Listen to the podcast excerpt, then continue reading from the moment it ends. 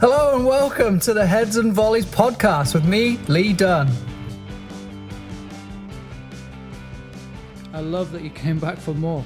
I have an interview today with Colton Bryant.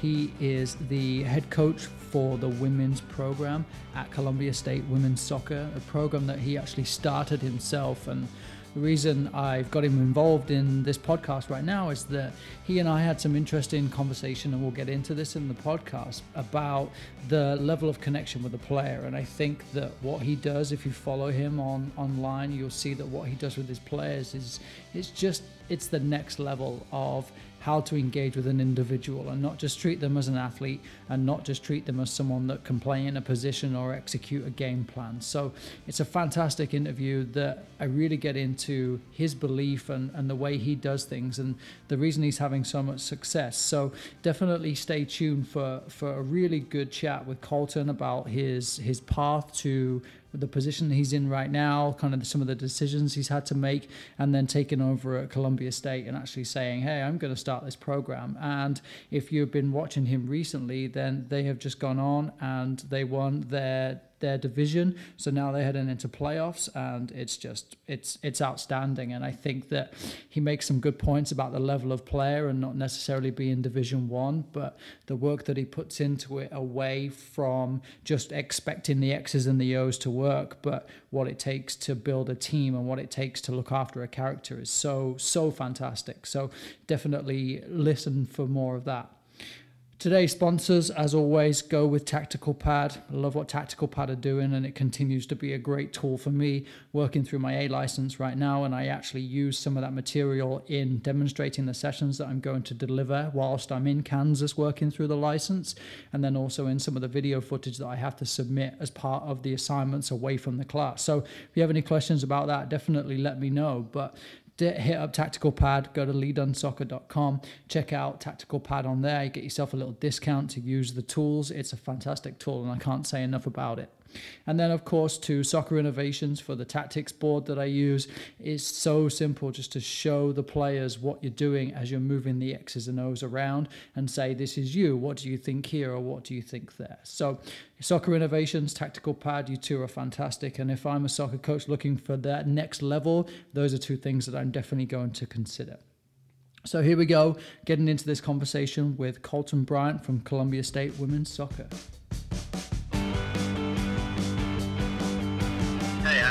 Doing all right, mate. How are you? Great. Can't complain. Cannot complain. So you've been you're teaching this morning, is that what you're doing? Or this afternoon?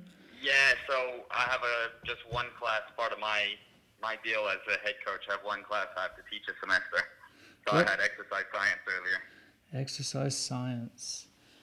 You enjoy the teaching side of it, or you just kind of accept it as part of the role? I don't mind it. I wish it was maybe an easier class to teach, maybe during season, and then give me exercise science in the second season. But what I do like about it is that we have a lot of athletes in the class, and I like knowing the players from the other team. So that's a nice thing, and it boosts our attendance at our games because they want to come watch. That's a really interesting perspective too, because I think a lot of people probably are worried about their own athletes or their own environment and not really see much else. So it's a really good opportunity to get involved, I guess. Yeah, it's a good opportunity for me to learn them, and then basically, obviously it creates sort of a nicer on-campus feel. So I see them walking around, I can say what's up and maybe a name with them rather than hi, how are you, or something like that. So I don't know, makes it more personable. Yeah, I believe that for sure. So how long have you been there for, Colin? Started the program for the first ever time last year. They never had a women's program here before last year. How did you get into it? Well, I was living in South Florida at the time, and my mother had gotten a little sick, and I didn't like being so far away, and so there was an opportunity that I ran tournaments all around the country for full time anyway, so I still had employment. I could really live wherever I wanted. Sure. But I was coaching at a DA down in South Florida, and then when Mother got sick, I decided to go ahead and pack up and come back to Tennessee because I wanted to be closer to her. And then I just basically went to the school athletic director and proposed that, you know, offering a program would be good. It would be an idea for this area. Soccer's really, really, really big in this area. And then basically we worked together and put together a minimal budget, a first-year budget, just to see if we could get it going. And it took a long time for the school to it took a long time for, once the school approved it, the NJC, which is the governing body, it took a while for them to approve it. And then I actually accepted a job in California the day before the school called me and said that everything was cleared. Do I still want it? And so I had to call back in California and basically say I wasn't coming. Kind of overview for somebody to see that, and I mean I speak to full-time coaches all the time, and a lot of the time they say that to be a full-time coach they're scraping pennies, you know, they're working so hard and they're coaching so many teams. But I think if you see a bigger picture like this, there are so many opportunities in which you can create your own pathway, and you can effectively build your own, like you have done. You've built your own program and you find somewhere that is clearly going to benefit from something like this. It's an interesting perspective for somebody to look at it in a different way instead of relying on the typical club environment. I mean, I don't want it to be, I guess, misunderstood at all in the sense of, I mean, my deal for the first year, I was very fortunate that I ran tournaments all around the U.S. And was a full-time director. But I'm not going to lie. I mean, my first year here at the college, it was a bet. It was a gamble on myself. It was a gamble on local talent, and then the deal was I had to take my first year. I was part time. I was on a $10,000 contract, and then my recruiting budget was a lot less than what it was supposed to be and whatnot. But to be full time, I think there's a certain level of work you have to meet and you have to prove. But I feel like once you've done that. And, I mean, even once you've done it in a different place, like I had been on staff for a national championship in 2013, but I still had to prove myself here, which was fine with me. I was willing to do that. That was part of my deal. So it's a very interesting perspective, but, I mean, it was a lot of work. It was a lot of work to get it all going. So you've always been interested in the college game? Is that where you've kind of where you're pushed to be, or is that something that you just kind of fell into? In terms of when someone says they got lucky and they strolled upon something, it really is what happened. I tore my ACL for my third time going into college, and basically my doctor said, like, you can't play anymore. It won't be it won't be ideal. It won't be good. And instead of my coach, I'm very fortunate that I chose a head coach that was very good and understood a lot more than just, you know, winning him games and whatnot. And he actually got me into coaching through, like, doing little, you know, day camps around the local area. And then just basically when we won nationals and he left, I basically took all of his day camps. He gave me all the contacts, and I started a training-based academy off of it. And then that's how I own something called Premier Football Tech now. It's just training for, like, private sessions or group sessions, and now we have, like, a recruitment thing off of it. But it all started by me getting hurt and my coach saying, hey, you can still help, and then, you know, your side job to fulfill your scholarship will be to be a student assistant, and you'll have to assist. And so, I basically did all the grunt work for him for a long time. I remember one summer, my job was to find every NAIA team in the country and have their head coach, assistant coach, everybody's email addresses and put into a database. I mean, that was one of my jobs to fulfill my scholarship, and I had to do it. Yeah, it's that it's a foot in the door, right? I know so many people do so much of the same stuff. I mean, I get emails all the time about tournaments and about recruiting things that are going on, and I fully believe that somebody else, if they haven't brought that list, they are doing the same level of research that you did then too. Exactly. You have a new appreciation for the side of business when you go through that sort of stuff. Exactly. And I was doing that at 17, 18, 19 years old. So I I got a lot of, you know, that type of experience early. And then, honestly, the way I became a tournament director was so funny. We used to, as players, have to work tournaments hosted by a booster of our program. And, well, I say booster. He donated to the program for us going out and working. And I did well as a field marshal. And then the next year I became, given a leadership role to move the boys around, keep them all on different time frames, blah, blah, blah. And then by my junior, senior year, I was basically doing the tournament myself, and then the main director could actually get another one going because I ran it from that complex. So then it ended up, he offered me a full-time job as soon as I graduated. I'm telling you, it's crazy how that led to another. I mean, we ended up running Cotorreados, which is the biggest youth international tournament in the country. And while I was in school, you know how, when people go on visits, you always have those ambassadors at the school show you around? Yeah. Well, I was a chatterbox, and I always did that for our school and never asked for a scholarship because, to be honest, I didn't know you could get one. And then one day, one of the doctors of the school came up to me and was like, hey, we know you like soccer. We know Messi is from Rosario, Argentina, and we're partnered with a school in Rosario. Do you want to go? I was like, no, because I can't afford it. And they said, we're going to lose our partnership if we don't send students, so we'll scholarship you. Wow. So off I went. Yeah, off I went to Rosario, Argentina, and honestly, I was walking distance from Newell's Old Boys, so it was about a 10-minute walk. So I just went and bugged the shit out of anyone I could until they let me be a janitor/cone pick-upper. And then next thing you know, I got to make friends with some of the coaches and then was able to work in their academy. And long story short, the academy director of Monterrey Rayados, who we hosted Copa Rayados for, was from Argentina. So when he met me and he learned that I lived in Argentina and had that experience at Newell's Old Boys, he let me go to Mexico with him in Monterrey, and I got to do some work in Monterrey. And it just literally, I stumbled upon it. I was so lucky on everything, but I was prepared for the opportunity when it was there. So I guess that's where I'm proud of. I was happy I was able to do it, but I was lucky that the opportunities did come.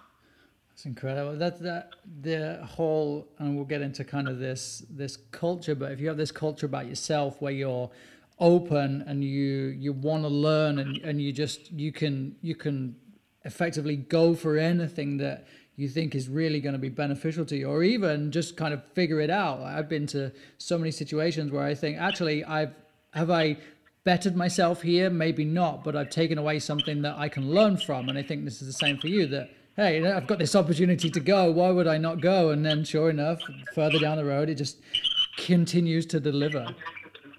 Exactly. Doors are, as soon as they open, you don't just walk back out of them. I don't believe in burning bridges. I think that once you walk through a door, multiple doors open, and it's just a matter of, you know, at the end of the day, it's just doing what you can do and the best you can do every time you do it.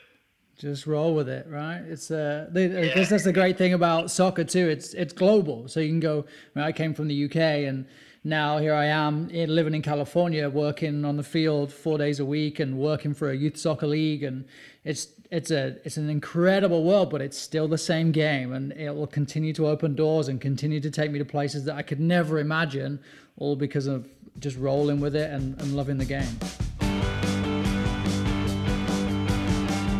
So then you got your master's in coaching education. I had no intention of starting my master's straight away, but I got a call from a recruiter from Xavier for a master's program. And at first I told her, I was like, no, I'm not going to do it. I can't afford it. And then she just kept bugging me, but I guess it worked. So I just was like, you know what, screw it, I'll do it. So I actually didn't mean to do that either. They just kind of annoyed me, so I did it. People are going to listen to this and be like, man, I got to get some of whatever he's got in his life. No, but honestly, it's, when people talk to me and there's a lot of people that will talk to me and be like, nah, you got to be BSing this. And that's not the case. It's actually not the case at all. I've just really been fortunate. I really have been blessed with, I guess, just opportunities that just happen to pop up. So we recently kind of went back and forth a little bit on some Twitter. Twitter's kind of the center of the coaching world, it seems. And so there was somebody who had tweeted about this this player that was or was not working hard in practice and what they can do about that. And I'm sure there's multiple opinions on it. And you and I kind of had a difference. And I think that's kind of what led me to engaging in this conversation. And I think I come from this objective position or where I really think that there could be measurements, and then you come from a little bit of a different way, which is where you're engaging the player on if they believe they have done the best that they can do. So kind of want to get into this idea, and I think maybe that's where some of your master stuff came from that we got to, but like where does this idea come from? Kind of this non-objective position, if you like. It's not you saying you didn't make good enough time or good enough passes, but it's kind of onto the player. Yeah, because I guess it started with, during my master's we were challenged with a lot of questions, and I learned through education, not just my master's but all education, was we try and objectify too many things. I think that in our own schooling system, standardized tests are no... I mean, I'm one of those students that I literally, if I applied myself at all just to listen in class, I never had to study. But that's a blessing, because there's a lot of kids that listen in class, really, really study, and then they still don't make the grades I would have made. That doesn't make me any smarter or them any more stupid. It just means that we both were given different challenges and have to cope with them differently. So I just feel that objectifying a player's talent is total BS, because nobody will. I mean, people can try and train the same. People can grow up the same exact way Messi did, do the exact things he did from day-to-day basis, and not be as good as Messi, because there's just a certain thing about him that makes him better. Now, there's also a certain level of Messi that, if he didn't work to achieve that potential, he wouldn't have achieved it.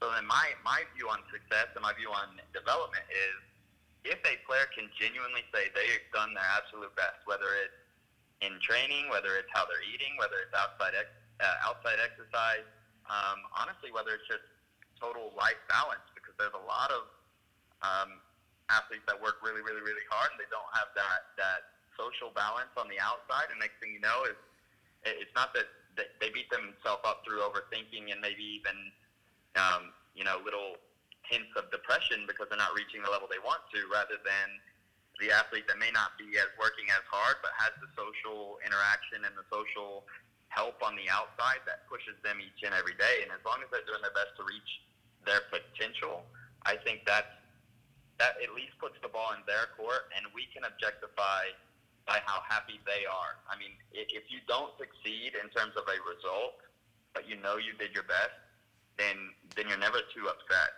Like, I've never been upset when my teams have lost, as long as I know we did our best to prepare.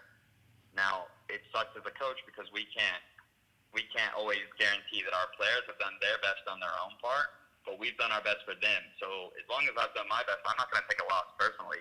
It's just, it's just unfortunate. And I think during my master's, we had to read and dissect a book written by John Wooden, and I think that helped me shape that mentality. I don't think that's necessarily his take on it. I think it's my interpretation and my spin upon what I read of John Wooden.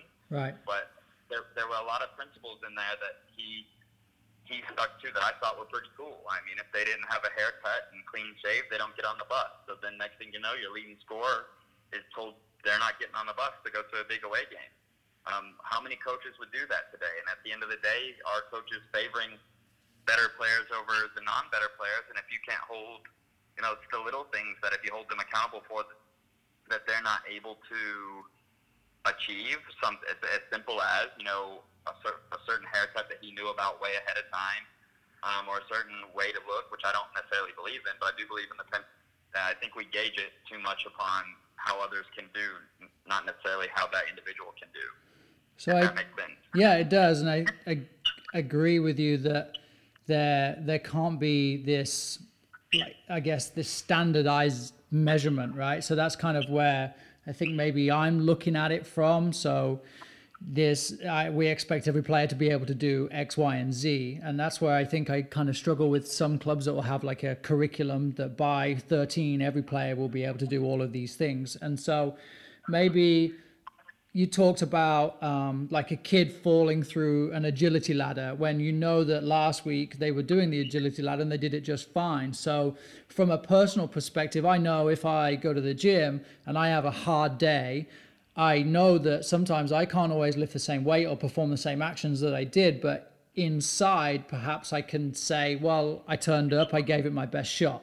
So then how do you have that conversation with an athlete or with an individual? And I guess it might be two questions in that you see the player is struggling, but you feel like they're trying. And then to the other side of it, which is what the tweet was about, was that they feel like the player wasn't doing what they could do. So how do you have that conversation with a player when perhaps you feel like you know that they're not doing what they could? So that's where I think I needed to be better when replying.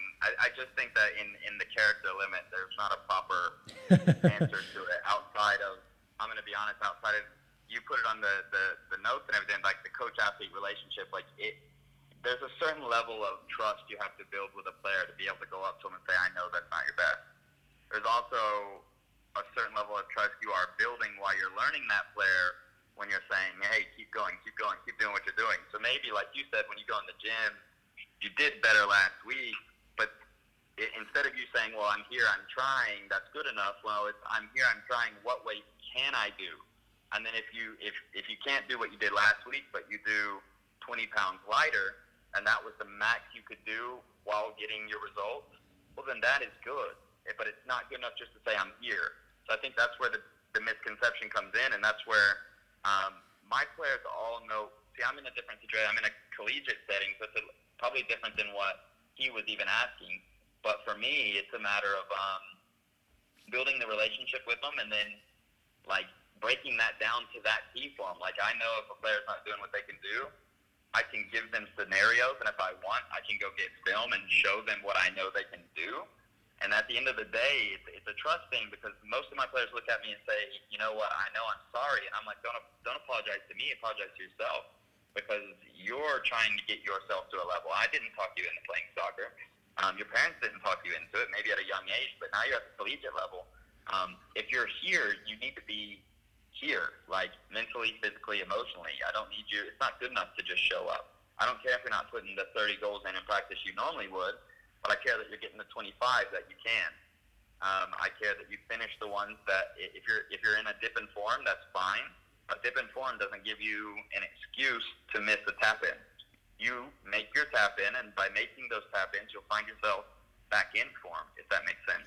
Absolutely, yeah, absolutely. It's not always being perfect. It's always trying to be perfect. Yeah. So then, what do you in terms of exploring the idea of building trust with players, and I'm currently going through my A license, and we're doing the coaching is a portion of it, but there's so much that we're working through away from it. So we're looking at analysis and things like that, but we're also doing a lot of individual development. So working with players and setting in individual development plans and kind of goals, or at least beginning to inquire more about who our players are. And so so that to me is like a huge factor for building trust with a player, because then I can ask them questions about where they maybe want to go when they get to the collegiate level, if they want to play. So my kids are 13, 14. So we're looking at what high school do you want to go to? Where do you want to play soccer? Do you want to go to college? Do you want to go to the pros? And of course, most of them say, yes, they want to be a pro. But part of, I think, building trust with players will be that process of understanding who they are, because then they feel like you would probably understand them, and then they feel more comfortable in talking to you. So do you have like a process that you go through in building trust with players? And I'm sure in the collegiate environment, it's a little perhaps easier because you see them more often. Yes and no. I mean, I think there's a certain, it's so hard for me to explain this because I don't think there's a set tool, you know, like I always start out with hello, and then however the conversation goes, if they're a quieter kid, it's going to be a lot more work. I'm going to have to speak to them on the side. I'm going to have to make them feel uncomfortable. But as long as they, most of the time, as long as they feel uncomfortable, they just think I'm that crazy older person that just wants to speak to them because I'm supposed to. But at the end of the day, it's about gauging their personality and everything, because I have players that they feel like they're entitled to me speaking to them like that. And then there's times that they look at me funny when I'm harder on them. But at the end of the day, the reality of my job is at the collegiate level, and it's nice at the collegiate level, but I treat it the same way everywhere. The reality of it is, as a coach, we're supposed to win. That's the reality. But the way I try and go about it is, my win-loss column is not my win-loss column in terms of 1-0, 2-0.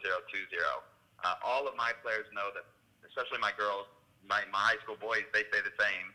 But my win-loss column is, do they go that extra mile that day to say happy birthday to me, or am I going to get a wedding invite in the future? That's how I gauge my success. So by doing that, I think you can be on a team that doesn't win and build stronger relationships than anything, because you're building through adversity. I think you can be on a team that wins and be more disconnected than you've ever been with any of your players, because at a certain level of winning comes a certain level of comfort. And I think that for me, every player is differently, and I have to treat it that way. So I can't really answer the question per se outside of I just speak to them and see where it goes. And that's like a. That's just my sort of way. There's certain standards that and relationships that they all have the same. So, for example, specifically here with my college girls, is that I'll say hello, I'll be talking to you, I'll text you how you're doing, how's life going. You can talk to me about anything, but I'm not having the hey, you going anywhere tonight? Like going out to a bar conversation. That's not the conversation I'm ever having. It's always how are things at home? Are your parents well with you right now? Is your relationship not well? I'll speak to them about their boyfriends, whatever it may be. But that's sort of just talking about life. I think that there's a certain level of relationship that can be overstepped, and I think that at the end of the day, you are their coach, which means you can be that mentor figure, but you can't be that best friend. It's probably some of the most rewarding times when a player comes to you and says, "Coach, I've got this issue," or "Coach, what do you think about this?" Like it's the best feeling in the world. Oh yeah, it's amazing. Even though sometimes it's like, "Oh, I'm not sure about that one," or let's talk about that a little bit more. But it's so rewarding. It is, because they're willing to speak to you, and you know, it's about. The whole reason I've ever gotten into it, and I know a lot of coaches say it, and I know it sounds a cliche, but I'm a walking cliche, so it is what it is. I really did get into it because I wanted to be who I needed when I was younger. Not necessarily, when my mom first heard me say that as a coach, she was like, did I not do good enough? I was like, no, that's not what I'm saying at all. What I'm saying is, my coaching thing is I want that person. There's certain things you just don't go to your mom about, but you could look to an older person and maybe speak to them about and respect them. Everyone has that hero that's outside of immediate family, and I wish I had one. And so my goal is, I would like to – it's hard to do, creating that relationship and also being able to be hard on them, but that's also where I think you find the most success is in that gray area, that uncomfortable area for both of you in terms of – yes, you're trying to build the relationship, but you've also got to keep them at a level that they can't do whatever they want and get away with it, specifically if it's your best player, which I think is what, for example, I think that's what that question is hinting on, which is why I'm leaning that way. Sure. I think if the best player knows that they're the best player and they don't want to be held accountable at practice because they know they can threaten to quit and 90% of coaches will beg them to come back. That's not my style. If my best player threatens to quit, I just don't leave, because if you're threatening me, then there's certain respect that we don't have for each other now, and until we have it, it will never work anyway. So you don't need to be here. I think to go back to that kind of connection with players is, it's really easy to focus on the top 5% of your team, and I think a lot of coaches can acknowledge that. And then it's the rest of the players that you may forget about, or they're kind of on the fringe. And I remember working through through a meeting for my B license a couple of years ago, and part of the conversation was talking about your coaching manner and the way you present yourself. And one of the questions was about how many times you say certain players' names. And so when I did a filming of a session for the A license, I counted through it how many times I said certain players' names, and there were, and then the attitude towards those players. And there was one or two players that only ever had negative comments towards them, or kind of instructional comments. And then there was other players who were the typical stronger players on the team that had those points coming to them that were, great job, or they were more engaging with them. And then I often wondered why certain players I could never really get more than two words out of, and then other players that I could connect to and talk to all day long. And that was a really interesting perspective, that you do have a team of however many players, and it's not just the 5% of top players. Yeah, and I don't think I think that's a good activity, but I don't think it's a fair depiction. So that's one practice. Nobody knows what led up to that. So what you'll often find is, maybe if you're anything like me, I always make it clear I'm the hardest on my best players. That's the first thing that all my players know, is I'm going to be the hardest on my best one, because I don't want anyone that's giving me less than what they can to say that I go easy on the best one. But with that said, there's, let's say you're super, super hard on one, last practice, and you got that in mind, like your best player you were hard on. Well, I bet that next practice you're more positive to them. So that activity itself won't reflect the week or the month or the year of what you've been doing. You see what I mean? It would have to be a consistent, that activity every time, because there's certain ones that you've been nice to that you need to be able to correct, and you just got to know when to do that. And I think that when you objectify it like that activity, it's great for detail, but it doesn't tell the whole story. And I think the only thing that can ever tell the whole story is what's going on in our minds. We as coaches truly have to believe that what we're doing is the right thing. And if we truly believe that, I don't need a rubric or an objectifying thing to critique a player, as long as I have the relationship with the player and they trust that what I'm saying is authentic. You know what I mean? There's just a certain level of, they don't need to see numbers, they need honesty. Completely. I have players here, some girls, I've read them wrong, and sometimes I'm too nice to them, and they're like, Coach, tell me what I need to do better. So one of the games, we had a girl that she thought that she wasn't performing well. I thought she was doing fine, but I realized that she needed to face her fear. So normally whenever they get in that way, I take them off. This specific girl, this game, I just said, look, the more you mess up, the more you fight yourself, the longer I'm keeping you on. You better adapt, or it's going to be a long game. And she had the best second half of her life. Which is really interesting, because you're right. Most of the time, players like that just be pulled off the field, and we'll talk about it later on, or I'll show you some film. So then let's, we kind of talked a little bit too about individual goals. So how you think maybe those individual performance goals may be hindering players' decision-making. And I think I kind of get you on that point in terms of them suddenly being focused on those specific points. So then kind of how do you approach individuals? Is it just knowing that they are doing their best, knowing that that's your relationship with them, and you understand, like you just said, when they need to be pushed or when they need to be kind of looked after a little bit more? Or do you approach it in a different way? It, like I said, it'll always depend on the athlete. Like there's kids that I will tell them that I think that they're doing their best, and I absolutely know that they're not. And the best part is that they know it's not their best. And then what you'll end up finding is they'll be asking questions that they ask or comments that they make can give you a lot of detail as to how authentic they're being in front of you. Hey, look, I know you're doing your best, but I'm gonna have to move you over there because I'm gonna be honest with you, you're not beating this player maybe. And he would look at me like, he thinks I can't beat this player. And the next thing he would do is go do it. So it's almost like telling them, hey, it's reverse psychology in a sense of, it's how you can get the best out of them. By challenging him, or by not even challenging him, by saying, look, I concede that you're not going to be able to get past him. That pissed him off, and he went and got past him. Well, that happened to be my best player, who was voted number one ECNL player in the country last year for his age group. Well, at the end of the day, my question to him after the game was, in that moment, I used it that way, but I always use those little side coaching moments, and I grabbed him, and I just said, why did you need me to do that for you to beat him? And he was like, I don't know, it was just getting in my head. And I said, well, what could get in your head more than me saying you can't do it? He goes, well, that pissed me off, so I went and did it. It's okay, so just do that every time.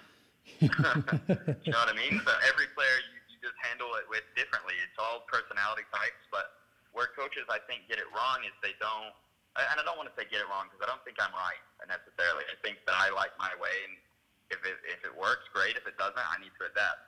But I feel that if you learn the player, you can spin a web however you need to. You can know they're one way and spin a web a whole different way just to challenge them. You can know they're one way. You can feed into that. It depends on the moment. It has so many variations as to what topic you're on, why you're on that topic, how you've treated them in recent times. And for me, I take all of that into account. But I'm crazy. All my players I will text them if they have questions. I'll sit and talk to them for hours if they have questions, as long as I have the time. I just think that there's just a certain understanding as a person before you can get the player. I don't think it's possible. So then, I guess for my own curiosity, really, in terms of, do you ever write anything down for players? Do you ever present, like, development plans? Do you ever present, like, goals or targets or anything like that for them? Development plans, no. I give them, like, little stupid things, like, I don't want to say stupid, but I'll go up to one of my players, my leading goal scorer, and be like, all right, I'm looking for 10 tomorrow night. Because if I say, hey, I really need you to score tomorrow night, there's a pressure that if they don't score, it's not good enough.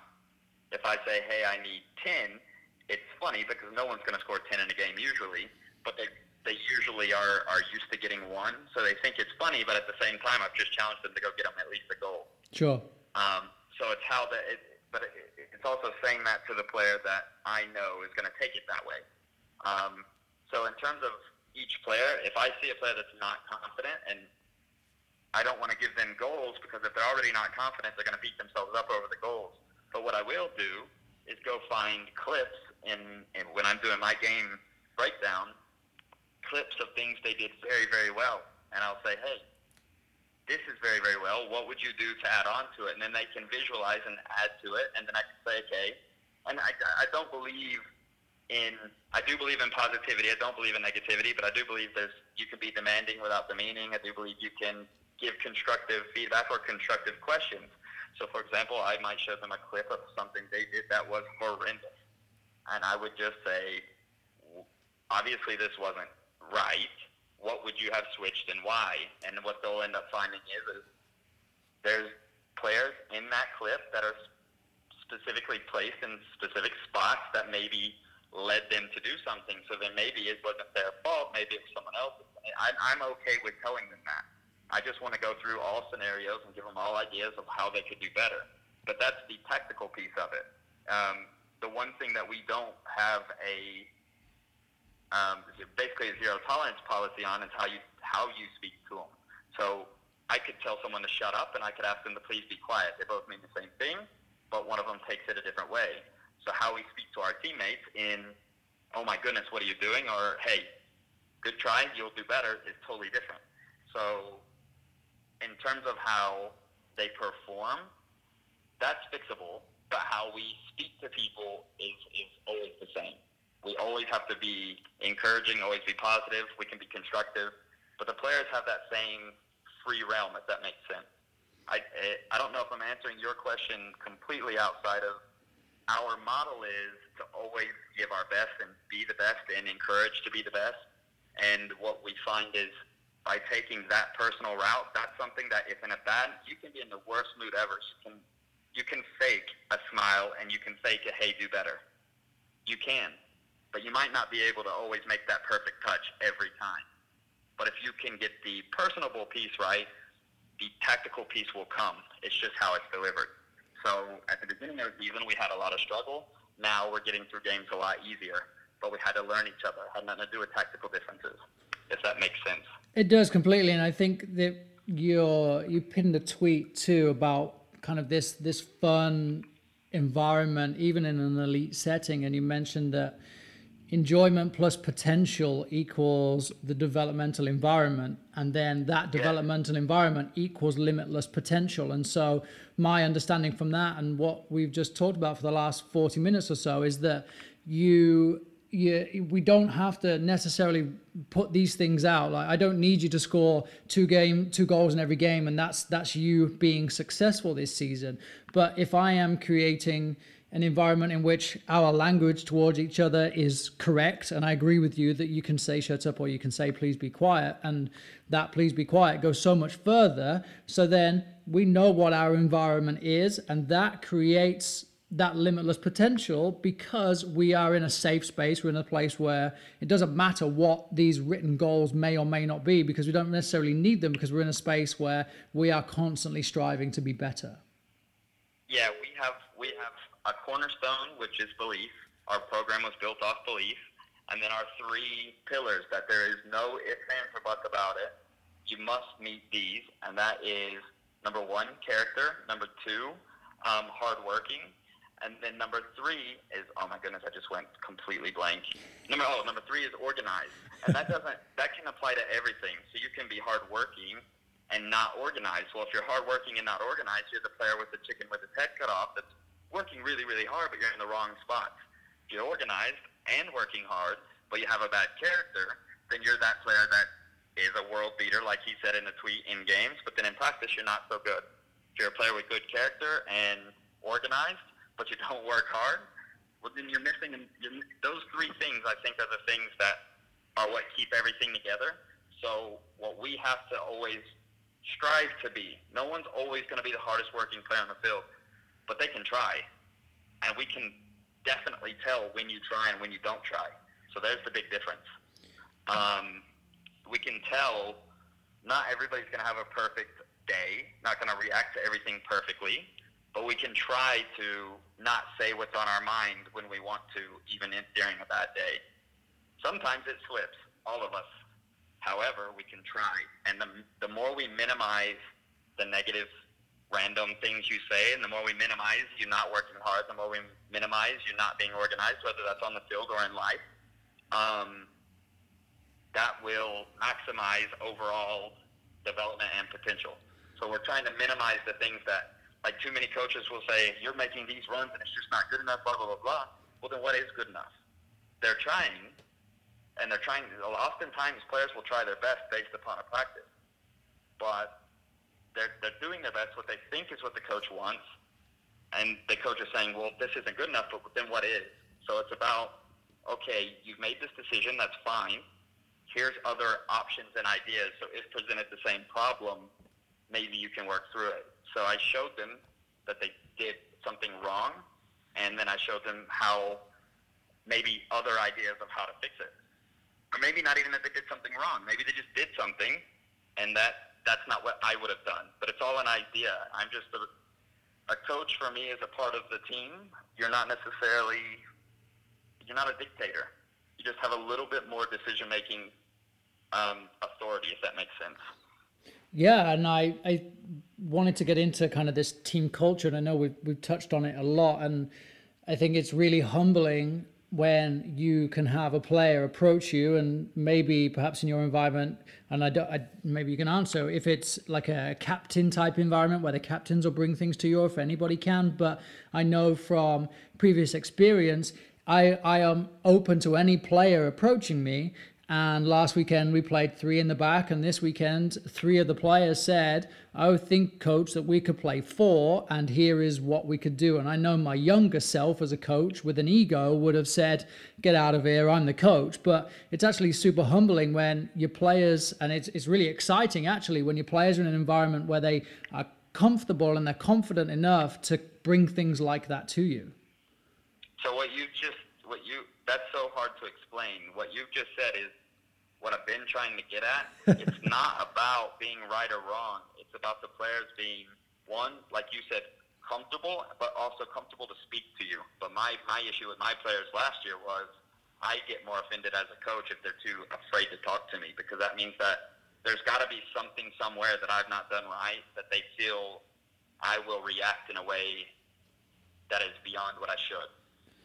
Yeah, it's almost personal, right? Like that hurts that you didn't want to come and tell me that. Exactly, and that's how they all know I am about everything, whether it's scholarships, whether it's during the recruiting process. I'm the same way. I tell every one of my recruits that I could care less. Not that I care less. Obviously, if I'm recruiting you, I want you. But if you commit somewhere else, I will be pissed if I find out online, not you calling me and telling me. It's just a respect thing. Because at the same sense, I flip the script on them. I'm like, well, you're not entitled, and you don't have to do that. I also don't have to tell you if I'm offering you or not. You can find out that I offered someone else a different way. I personally would always call. So it's one of those, it's all about being personable.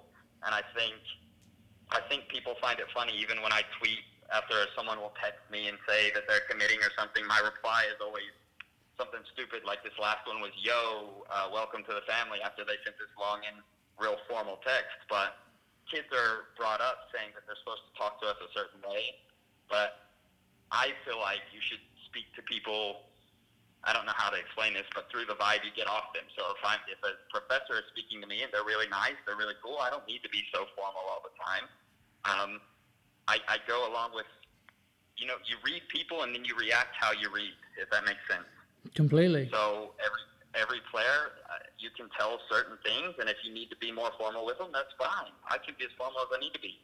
But if you can tell a player is nervous or whatnot, maybe I just go and say something stupid off the bat to make myself look worse, just so they feel more comfortable saying, oh my goodness, he messes up too. So if I mess up while speaking, it's not a problem. Every problem is a perceived interpretation of action. So every problem could normally be solved by a conversation. A lot of times we build a scenario in our head that doesn't exist. So, for example, we had one with a player. Oh, our player, she just keeps saying this to me. He's like, well, is she wrong? No. Okay, then why are you here telling me this? Well, it's how she says it. Okay, well, go talk to her. Tell her that you're understanding the message. You get that you're doing this wrong. You would just, maybe, hopefully, get a better message out of it. And for me, that's a problem with one player that doesn't need to be had. The other one doesn't even know about it. So unless we're reading each other's minds, we can't fix it. So they have to speak to each other first before coming to me. Have to. It's like when my wife says we need to talk, and I think, oh my goodness, like, what did I not do something? Does she not like me anymore? And then we have that conversation, and she says, no, I just needed to find out what you want for dinner. Exactly. But we all have these scenarios we create in our head. So my thing is just have the conversation. Just have it, because most of the time it's a misinterpretation, or you might find that there is a bad apple somewhere within the group that's that's changing words. And by doing so, by having conversations, you bring those bad apples to light, story spinners to light. So I recently interviewed another one of my new friends, Byron, and he talked a lot about his team culture and how they have this motto of win the day. So regardless of results, you can always walk away, like you say, knowing that you have done as good as you could have in that moment, in that day, in that experience, in that whatever had happened. So do you have anything like that? Do you have a way that you would summarize your program to recruits, or is there anything like significant that stands out like that you would share with them and kind of live by? Was it your three pillars? Is that what you kind of go with?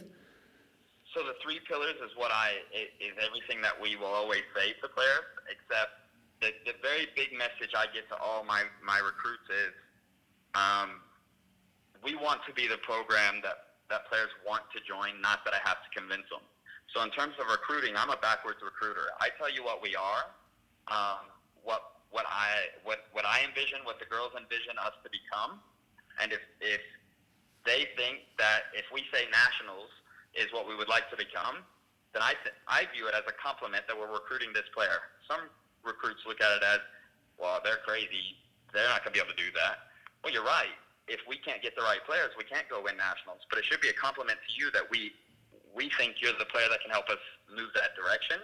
So with that said, it's how they interpret the school recruiting them, but at the same time, how they respect themselves. I think that players oftentimes, when they say it's D1 or bust, I think they're not respecting themselves. I think that they're putting themselves in a bad situation because D1 or bust isn't necessarily the way. I think we're creating something special. You'll see me tweet or say all the time, we're creating something special, but it's not a gimmick. every recruit that comes and visits, I'll say, you know, I've told you a billion times we're creating something special. I hope now you understand. And they say, yes, I have no idea how to explain it, but you're right. Because I think what we're building here is not based upon a model other than people.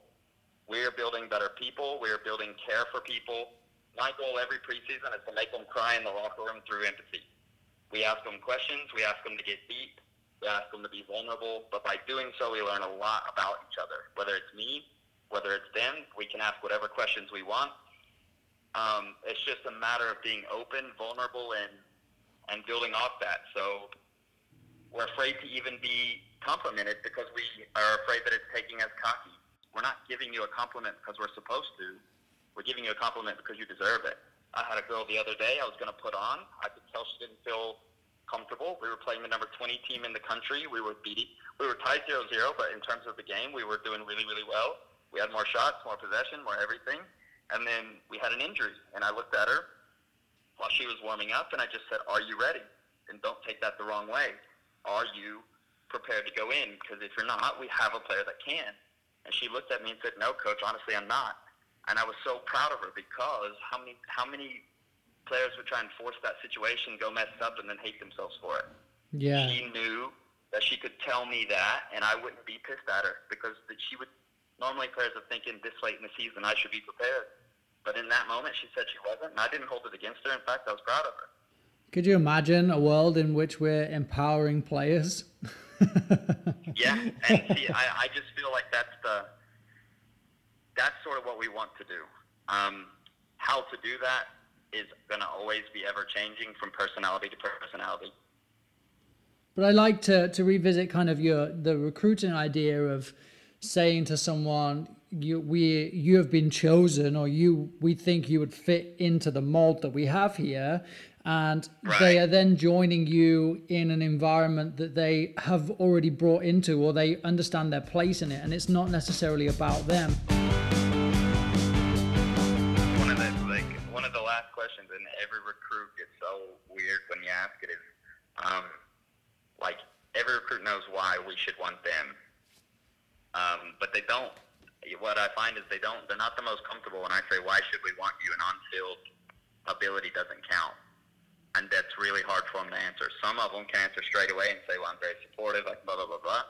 Those are the kids that 9 times out of 10 will fit perfectly. Sure. The ones that have to question it, it doesn't mean that they can't fit perfectly. It means that they don't know themselves yet. So what does the best player on the team bring outside of the field? Normally your best player can't say I'm the most supportive. And the ones that can have already got all the offers elsewhere because they've made that difference. So are they going to add to the team? Are they going to multiply in terms of bringing people together? Are they going to subtract in terms of pissing people off? Or are they going to divide in terms of try and really get people on their side to turn against the thing, which only divides the locker room? So that we always ask them, why should we recruit you? Outside of playing ability, and no Division I gonna commit to Duke the next day can look at me and say you're not good enough, because they don't know us on that level. They only know their athletic ability. So at the end of the day, what makes them different? We can find 100 athletes. We can find 100 soccer players. We can't find 100 great people. You're always on Twitter at Coach Colton. I think the stuff we've connected on Twitter has been brilliant. I think that even just reading things like you, I looked at it the other day when you posted about that recruit saying committing to you, and I saw the same thing. She's like, "Yeah, this is great. Thank you so much." And you're like, "Yeah, great. Welcome to the family." Just brilliant. Yeah. I think so. I recommend everybody to come and follow you for sure to see what Colton's world is like. Yeah, absolutely. Colton wraps up there. He's super busy on Twitter, and it is often pretty funny too with him sharing about his interaction with his players. So definitely check him out at Coach Colton.